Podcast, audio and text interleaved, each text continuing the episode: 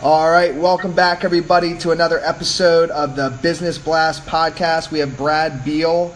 Uh, he is the host of More Than a Word podcast. Uh, welcome on, Brad. And the first question I have for you is What's your best piece of business advice? My best piece of business advice uh, this sounds cliche, a lot of people say this nowadays, but truly work as hard as you can to find the one thing that makes you both happy and that you're good at. Uh, I'm, I'm a really strong believer that when you find something that you truly love to do and makes you happy, one of two things will happen. Either you'll be so good at it that someone in this world will pay you to do it, or you'll love it so much that money's not going to matter at all. What's the number one thing you do to increase productivity?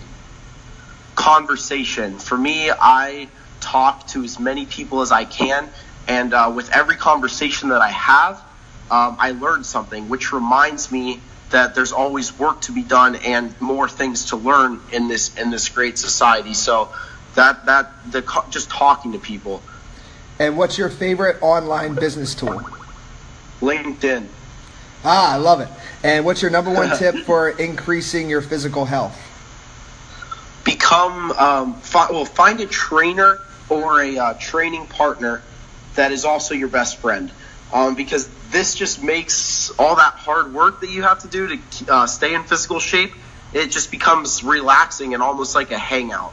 Um, and I've done that, and it's completely changed uh, the the way I look at that. And these might actually tie in together. But what's your number one tip for increasing your mental health? So gratitude and positivity for me, those two things go go together in this. Um, I'm just grateful for every single thing that happens in my life. There's always a way you can you can figure out how to be grateful for something. Every interaction that I have, being grateful for that time, for that person's energy, um, that just it, it just causes you to never have a, a bad day because there's always a positive that can be taken away. And in your opinion, what's the key to happiness? So I only waste energy and time on things that I can control. Um, by doing this, I literally eliminate um, anything that's not controlling my own destiny. When I control just what I can control, I'm in control of my life, and and also just being grateful. Again, that's those two kind of go together in this one. Perfect. Yes. And what's your biggest regret and why? So my biggest regret is kind of a, a, theme of things. I don't have one specific time I can tell you right now, but um, for all the interactions or times that I've talked to someone and I haven't told them how much it's meant to me or the impact it's had, and for whatever reason I'm not I'm not close to that person or it was just a one time conversation, and now I feel like I don't have the ability to let them know how much their time meant to me. Mm, I love that. Um, and what's the best business book you've read, and what was the number one thing you learned from it? Yeah, so this I'm actually reading the reading the uh, the book right now.